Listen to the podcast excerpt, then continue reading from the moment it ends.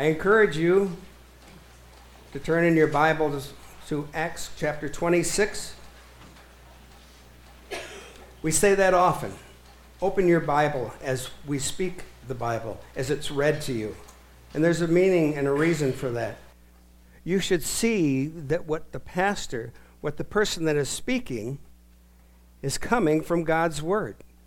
And you should know as a reference where to look for those things that have been spoken about that day. So we are in Acts 26. How did we get there? How did I get here? I have an opportunity this week to study God's Word, and I have an opportunity to share it with you. Pastor Wallaker is in between finishing with 1 Timothy and returning to the book of John. So for me, how do I choose what to preach when it's only going to be one message? Remember when Doug Brubaker was up in front and, and preaching just a couple weeks ago? He fell in line within Timothy with a specific part of Scripture. And that worked well for him, and he told us about expository preaching, how when you do it that way, it makes it much clearer. We're not being able to choose what we're going to speak about. I want to remind you expository preaching.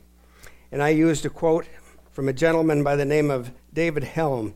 He's a pastor in the Chicago area.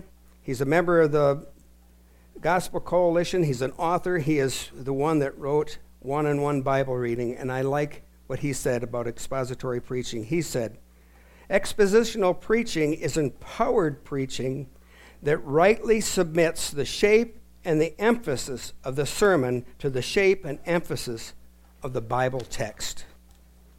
So, how do we do that when it's just one section of Scripture? Is that not going to sound more like a topical message? And we've said the topical messages aren't wrong, but sometimes they can take on the flavor of the individual that's speaking them by saying, I think I want to speak about this subject. Now I have to go find scripture that maybe talks about that. But I think that God led me to this scripture way before this time that I'm before you. But in thinking about topical messages, there's two things from two different authors that I've read about expositional preaching that I found helpful. One said, as many things when you're ministering among people, and topical preaching being one of them, isn't not, not necessarily evil, but it's dangerous. And another said, expositional preaching is the way to go, but he himself admitted that he was one that has taught and given topical messages. So what he said was, go ahead, do your due diligence, prepare your message, give your topical message, and then repent.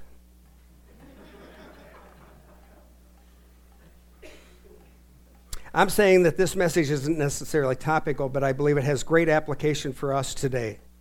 It is the inspired, inspired Word of God that we will be reaching, that we will be reading and studying, and I think it is beneficial for Christians today because it helps equip the saints for the call that has been put on our life.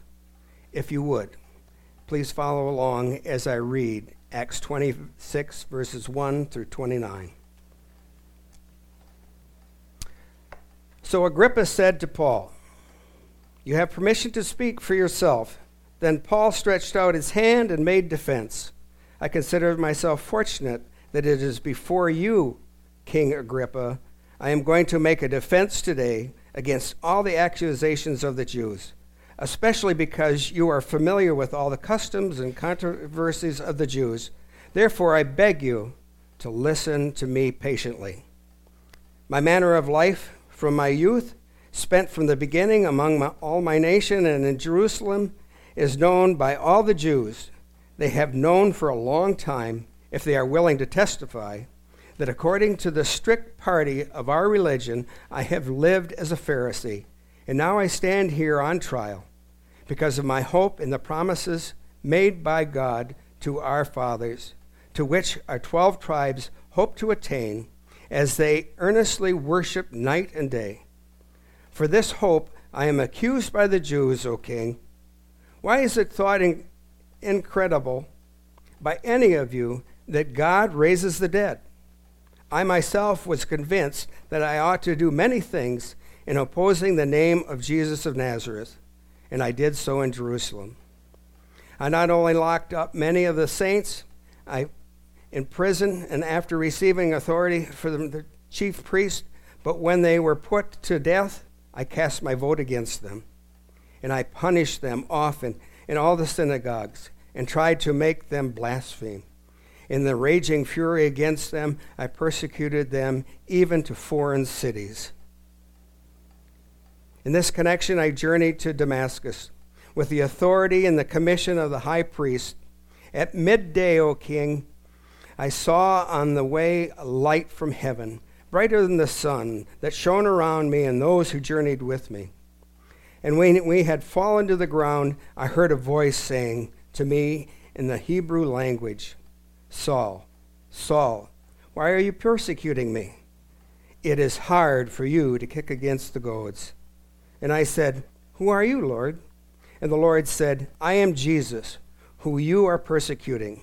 But rise and stand upon your feet, for I have appeared to you for this reason, to appoint you as a servant and a witness to the things in which you have seen me, and to those in which I will appear to you, delivering you from your people and from the Gentiles, to whom I am sending you, to open their eyes, so that they may turn from darkness to light, and from the power of Satan to God, and they may receive forgiveness of sins and a place among those who are sanctified by faith in me.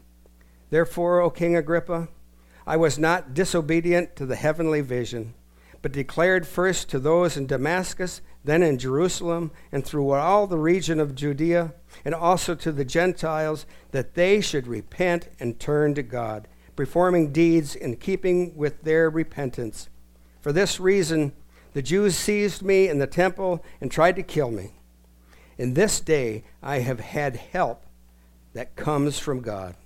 And so I stand here testifying both to small and great saying nothing but what the prophets and Moses said would come to pass that the Christ must suffer, and that by being the first to raise from the dead, he would proclaim light both to our people and to the Gentiles.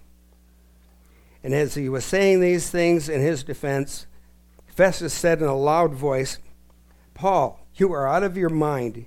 Your great learning is driving you out of your mind. But Paul said, I am not out of my mind, most excellent Festus. I am speaking true and rational words, for the king knows about these things, and to him I speak boldly. For I am persuaded that none of these things had escaped his notice, for this has not been done in a corner. King Agrippa, do you believe the prophets? I know that you believe. And Agrippa said to Paul, In a short time, would you persuade me to be a Christian?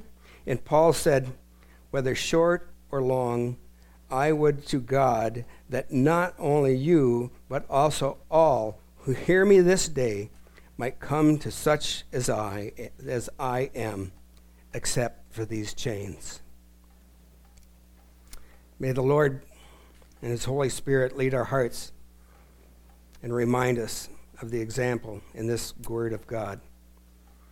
We start out by looking and unpacking this part of Scripture by, by thinking and seeing, remember the audience. Remember your audience. A little bit of background about Paul and what got him to where he is at this point. For the last two years, he's been in prison. The ruler at that time, Felix, put him in prison because he didn't know what to do with him. He said it was he was desiring to do the Jews a favor. So he left them there. And then he was replaced by a guy by the name of Festus. And within days of him being brought into power, the Jews were back saying to him, What about this Paul? What are you going to do about him? Festus's answer to that was, I'll send him back to Jerusalem, and that'll be a favor to the Jews. But Paul said, No, to Caesar I will make an appeal. Festus said back to him, To Caesar you've made an appeal, to Caesar you shall go.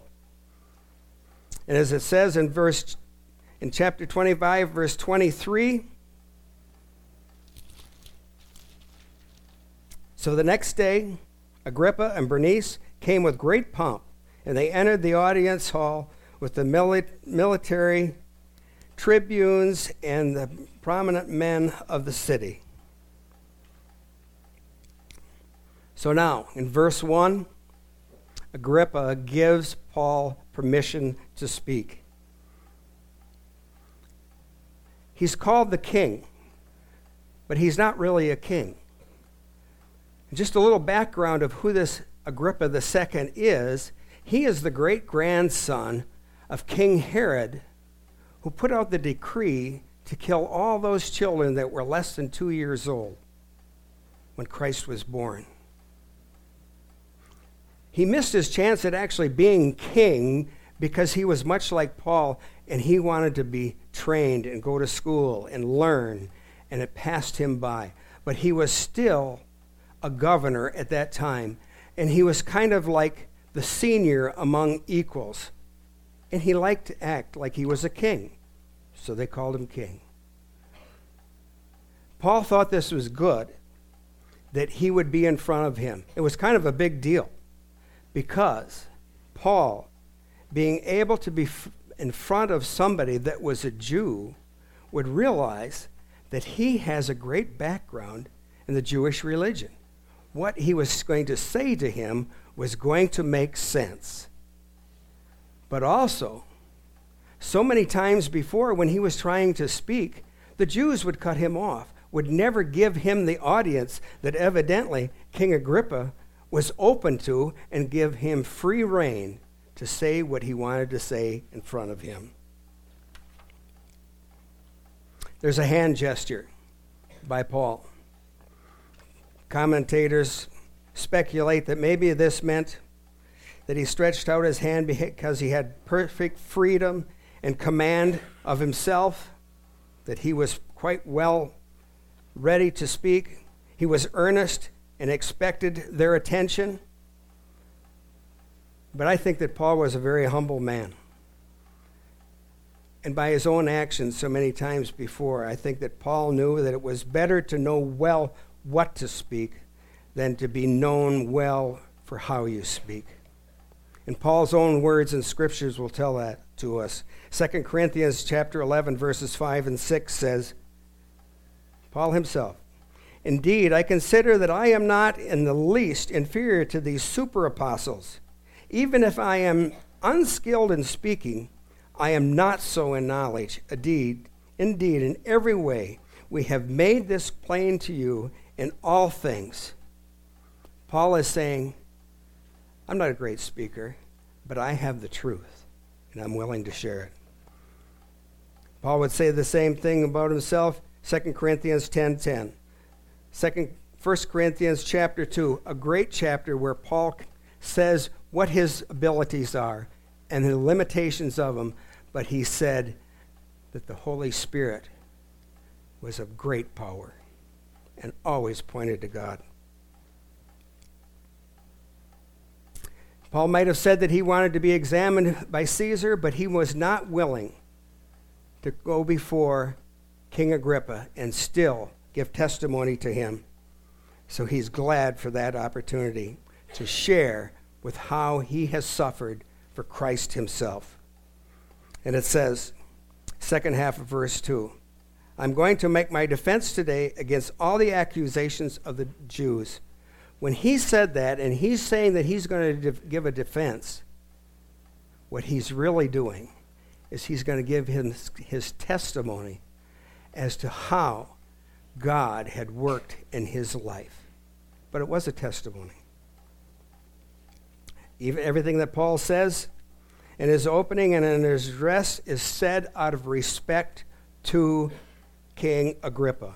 We might think as we look at this that he's sarcastic about talking about his great knowledge and that he would be a great person to, to have Paul share these ideas with. Not at all. He knew his background and he welcomed the opportunity to speak to him. And he by no means was ever putting down the authority of civil law. He knew that he had to be under the same rules as everybody else. So, since Paul got to answer for himself, he was glad that Agrippa was the one that would hear the evidence.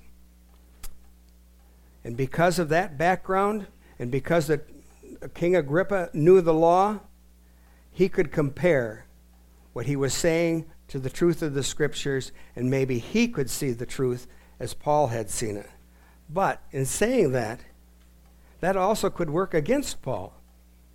To have somebody that was known the traditions and the law of the Jews because this Agrippa could be like so many other. They could, he could be poisoned by those that he had as influencing him the other Pharisees, the high priest, whoever. He could also say, as the Jews had, this is a false religion. You're going against the religion of our forefathers. And lastly, I think it could work against him because maybe King Agrippa did not like the fact that Paul was willing to minister to Gentiles. Remember what Jews thought of Gentiles. So, Paul, so Paul's plea to the king was, in verse 3, I beg you, listen to, my, to me patiently. And if all of that wasn't enough for him to consider as his audience in King Agrippa, there was one more thing, and that was the rumors. Paul must have heard them.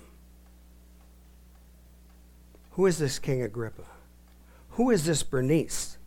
They're coming in in great pomp and ceremony. If he wants to be King Agrippa, is this Queen Bernice?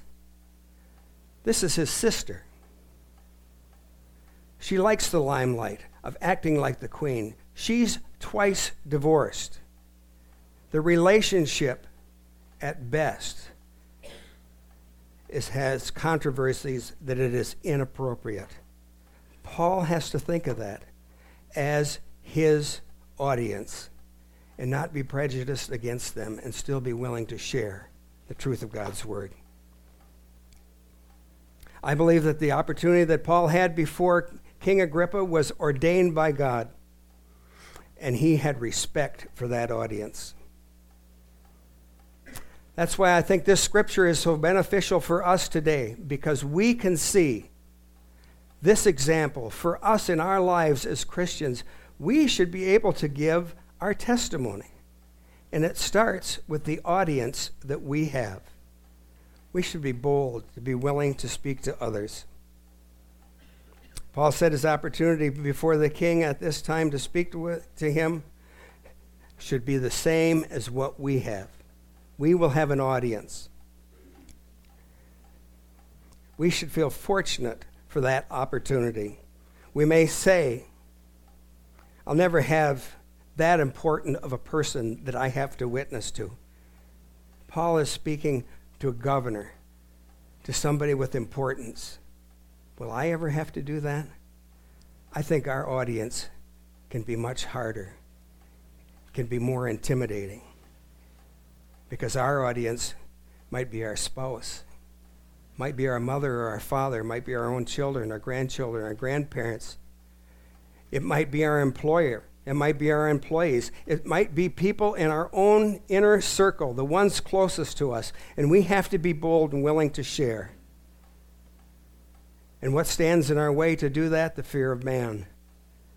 Because we're more worried about what they're going to think of us or that we might fail than be faithful and speak to that audience. I'd like to tell you about a friend of mine. His name is Dave. Dave and I went to high school together. We were good friends. We had a relationship that came about because we took a class in high school called restaurant management. What it was is home ec for boys. And we were in the same lab. There was Dave and I and two other goof offs. And we were in this lab where we had to cook. And the camaraderie that we had between us was great. And it lasted for years and years past that. One day, Denise and I were on lunch. I was working afternoons. She was on lunch. I was headed to work. Here's Dave sitting at Burger King. And I had to say hi to him. So I went over. Dave was the same as in high school, and he was one of those guys that was tall, dark, and handsome, and I was wishing I would have got one of those. and I said to Dave, Dave, how's it going? He said, It's going good. How's it going for you? I said, It's going good. What are you up to? He said, I'm trying to make some changes in my life. I said, No kidding. He said, Yeah, I quit gambling. He said, But I can't lick the booze. And right there, there was the opportunity.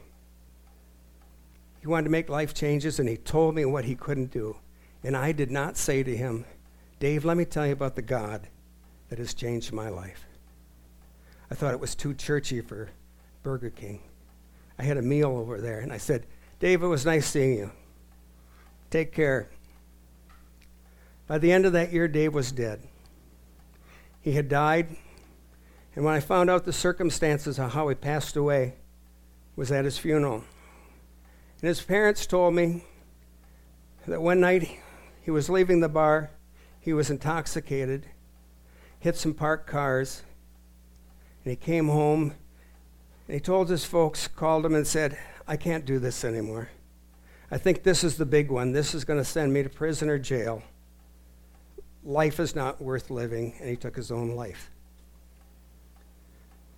I learned that at his funeral, and I knew right then that I had to tell them because nobody else wanted to share. Nobody else wanted to tell anything about what they knew about Dave.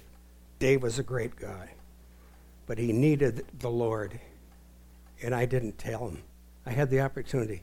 So I want to tell you folks if there's anyone here that has the same struggle, there's a God that changes lives.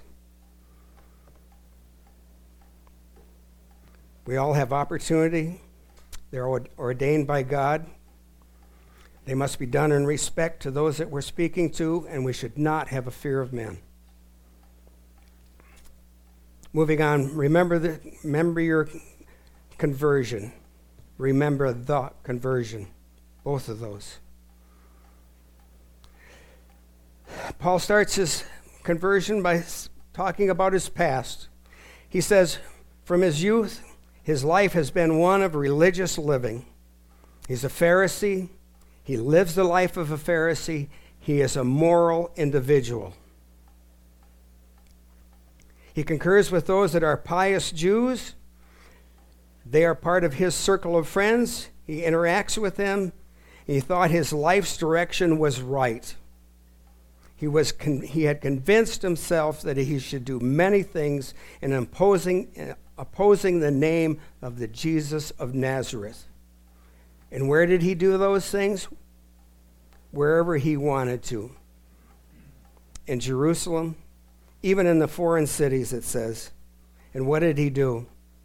God's word tells us he looked up many saints and he locked up many saints in prison with authority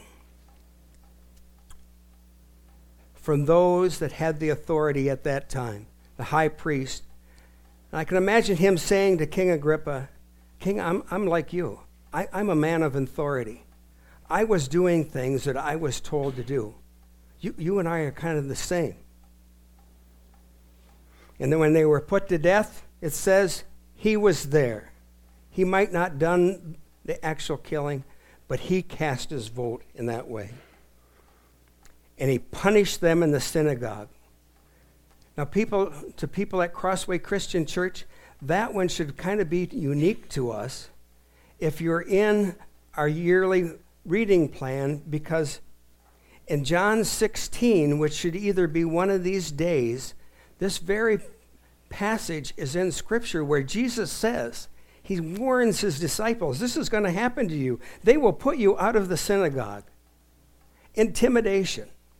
That is what they're going to do to you. Jesus said that it would happen, and here it is. He tried to make them blaspheme and to persecute them. Paul says, This is who I am. This is my past. Every Christian, Paul included, is, has a past. And how do we address our own past? How do we do that when we're giving our testimony? What's appropriate to say? Well,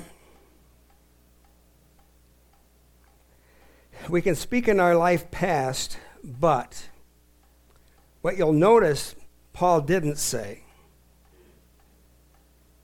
I was born in the hospital because I wanted to be near my mother. He doesn't go back that far. It isn't a life history. He wants to share those things that are pertinent to his conversion. And then we might think, what about those of us that don't have that much of a past? What can we say in our testimony? I say to you, your past is the same as every other sinner. We totally lack spiritual good before God. Every part of our being is affected by sin. Our intellect, our intellect, our emotions, our desires, our hearts. Listen to what Paul writes three times in Romans. I know that nothing good dwells within me, that is, in my flesh. Romans 7:18. 6:23. For the wages of sin is death. 3:23. For all have sinned and fall short of the glory of God. God's word makes it abundantly clear that we all have led a life in rebellion to God. So, do you who have been spared much by a merciful God, you also were the, on the same path to an eternal separation from God. But what about those individuals like Paul that have much in their past? How much do we actually specifically tell people when we want to share our, our testimony with them? I will use another example of a friend of mine. His name is Mike. Mike and I were friends in the decade of our 20s. I didn't say the decade of the 20s, but we had a lot of things in common. We we're all about the same age. It had been a year or two since we'd been out of military service. We were very much blue collar, and we rode motorcycles. And to whatever extent we wanted to live uh, the motorcycle lifestyle was up to the individual. For me, myself, I thought I could have that life over here, and I still could be a churchgoer over here, and, and God would work through that for myself. But for Mike, there was nothing other than that lifestyle. And in Mike's own words, what he said was, he lived life full throttle. Until years later, when we had this conversation, he said to me, he said, You know, Rich, he said, if God had never intervened in my life, I'd be dead right now. I could have not kept on with the substance abuse in that life without it killing me. Mike had become a Christian. He'd even become a pastor at a church. And he said, when he had to give his testimony to others, he said, I'm very guarded as to what I tell people about my past. He said, he knew what it said in the scripture that we just read, where it says, We come from darkness to light, from the power of Satan to God. And Mike said, He says, I never want to say something to individuals to make them think I'm giving glory to the devil for the power that he had in my life. And you know what? I think that's good advice for us. We don't have to tell everything. Some things are better left unsaid because people might think that we're giving honor to the devil for the way that he, he was in our life. Every Christian testimony has a past. And if your Bible is like mine, At about verse 12, it says the heading is Paul tells of his conversion. This has all been his past. Now he's going to speak about his conversion. In verses 12 through 14, we see the account of how he was on the road to Damascus. This bright light brings them through their knees. Everybody that was there. It was brighter than the sun. Paul, Saul, hears a voice in his own language, and it says, Saul, why are you perse- persecuting me? It is hard to kick against the goads. This is an experience. It's not a conversion. Th- there's a difference. It's kind of like the story about the old farmer that hooks that stubborn mule up to the wagon and he goes to town for supplies. Right as he gets into town, that mule stops again. He reaches under his seat, gets out that broken axe handle, walks up to that mule, and in less than love, gives him a whop alongside the head. One of the city people sitting on the porch says, Hey, mister, you trying to kill that animal? And he says, No, I'm just trying to get his attention. God got Paul's attention in this, but it's not his conversion. He goes on. When it comes to conversion, it is the same for everyone. It is the power of God. And we will speak more about that in our next point. But here, in this conversion, this conversion of Paul, we see that there is a purpose for what Paul is to do. After every conversion, there is a purpose. We are drawn unto God. And in verse 15 through 18, it tells us exactly what that purpose is going to be in God's in his life that God has anointed. But maybe before we get there, there's one verse that I overlooked. Maybe there's the one that everybody thought of. See, I, I would like to know what that means when it says, It is hard for you to kick against the goads. You know, one of the things that I was looking at and, and studying was a message from John MacArthur when he was talking about expository preaching. And he said expository preaching is right and it should be what we are doing, but it can also be done wrong. And he said one of the things that unfortunately many young preachers are doing today is he said they think that they have to make the Bible relevant to what's happening today. So we got to take what's there and we got to bring it up to today and, and look at it today. And he said that's absolutely wrong. We have to go back to exactly where it was, understand how it was given to us, and be able to understand exactly the circumstances and the meaning that it is there. And this is a great example of that. Does anybody have a goad around their house? If you look in Judges chapter 3, verse 31, it gives us a little information about it because it says an ox goad. It's a long pole that's used to prod, go, uh, to prod animals as they go along. Might, might even have a sharpened end on it to get them to do what you want. So, what this is saying is this is a statement, and God is saying, when you go against that goad, and push back on it, it's only going to make it worse. If I had to bring this saying to today, I would maybe say, it's hard to fight City Hall. And in saying that, I say, Paul, it's hard for you to go against the authority. I mean that God is City Hall. I mean that God is before any authority that there is in this world. God is supreme over all and we cannot go against his will. We can only go against his will, and even in our will, only so far, and then he's going to change it. And that's what he did to Paul. He cannot stand against the power of God. And Paul had that calling. He was to be the minister among the Gentiles. And he said that he was faithful in all of that. He continued to do that. Verse 19. Friends, if you have to pick between, between being faithful to men and being faithful to God, to God, choose God. Every time. That doesn't sound like that easy to do, but Paul tells us exactly how that can come about.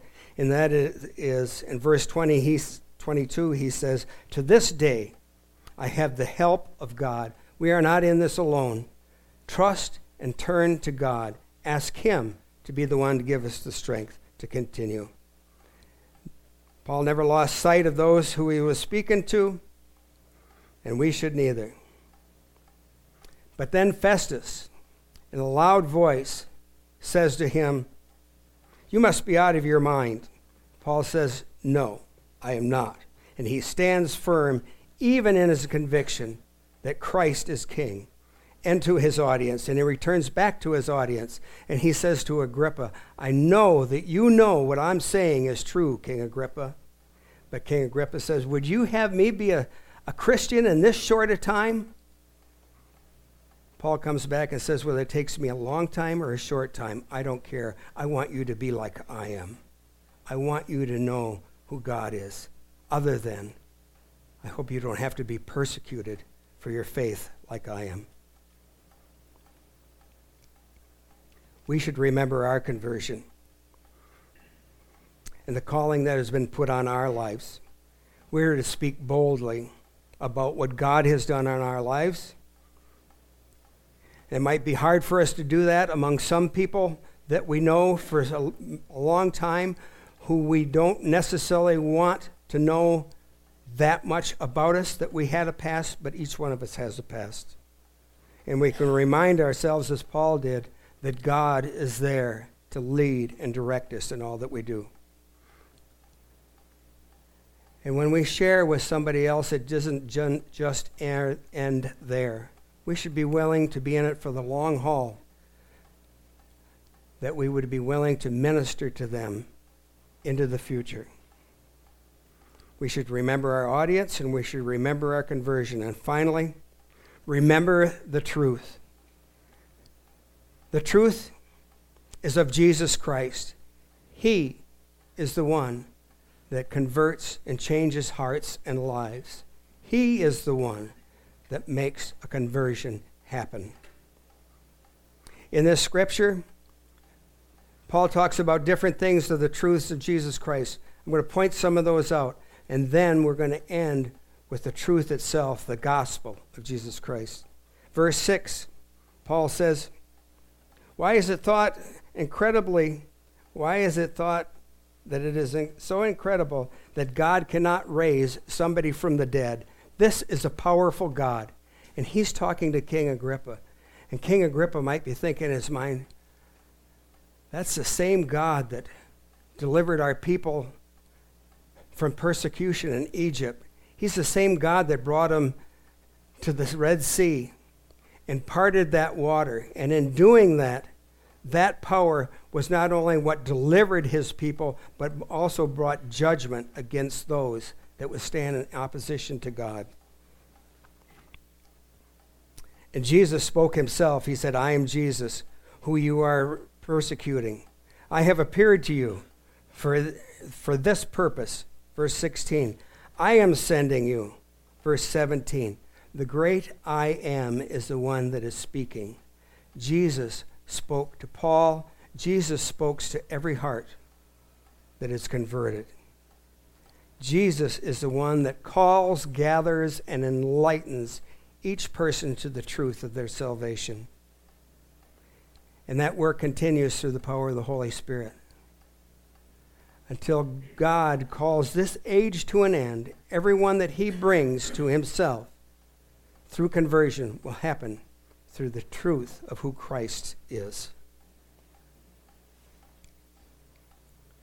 Apostle also pointed to the prophets to Moses and to the truth that they had in their writings and that matched up exactly with the life and death of Christ. And maybe the biggest understatement in all of these, Paul just said a few words and he says, But I am speaking true and rational words. Paul, the one that wrote much of the New Testament. Peter would give witness of Paul to Paul himself and the validity of his word when Peter would write chapter 3, verses 16 and 17. and count the patience of your Lord as salvation, just as our beloved brother Paul also wrote to you according to the wisdom given him, as he does in all his letters, when he speaks in them of these matters. There are some of the things in them that are hard to understand, which the ignorant and the unstable twist to their own destruction, as they do the other scriptures. Peter says, It is inspired words that Paul speaks, and they are the same words as other scriptures. They're one and the same. Every changed heart and life comes about in the same way. God intervenes and changes hardened, sinful hearts to know and to believe in Christ Himself, the gospel of Jesus Christ. What is the gospel of Jesus Christ? It is the good news, but it doesn't start out as good news. We are dead in our sin and forever separated from a holy God. But God, rich in love and grace, calls a nation to himself, one heart at a time. He changes the hearts and sees we are forever lost in our sin and in need of a Savior to be right before Him. God paid the price for our sin, which we could not. And how was that price paid? God the Son, Jesus, came to this world, led a perfect, sinless life, died as payment for our sin, rose from the dead by the power of God, God the Father, and, and has shown and paid the debt for sin that we could not. And he has returned to his rightful place. The King of the King of Kings sits next to the Almighty God himself and we receive the righteousness of God, that right standing before Him, when we believe and accept Jesus as our Savior. We are sons and daughters of God through faith alone in Christ alone. We should know well what we speak. It's the power of the gospel that changes lives. So we should remember our audience. That audience is God ordained. We should be respectful to them, and we should not have a fear of man. We should remember our con- conversion. We all have a before and after, and we have been changed by the grace of God. And remember the truth the gospel of Jesus Christ is what changes hearts and lives. And there's an order to these three things. The most important is always Christ Jesus. He is pre- preeminent above all. Second is our audience. They are important because they need to know what Christ can do in a heart, in a life. And lastly, is us. We're the least important. We should not think that anything that we do ever makes us special or that we can do anything to gain God's favor. Our, va- our salvation comes to us as a free gift. It is a gift of God that none of us should boast. Let's pray.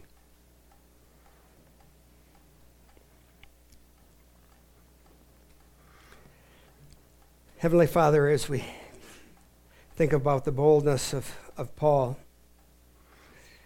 that this man that would persecute many, would be the one that you would use to show the gospel message to a whole race of people, Lord, that were outside of the first covenant people, to reunite, us all as one body, as one nation that you have redeemed. Lord, we thank you that you give us opportunity to share that gospel, to share our witness. May we proclaim it in its truth. May we be humble, and may those that we are speaking to have their hearts changed if it is your will. But use us for that endeavor. And it's in Christ's name that I pray. Amen.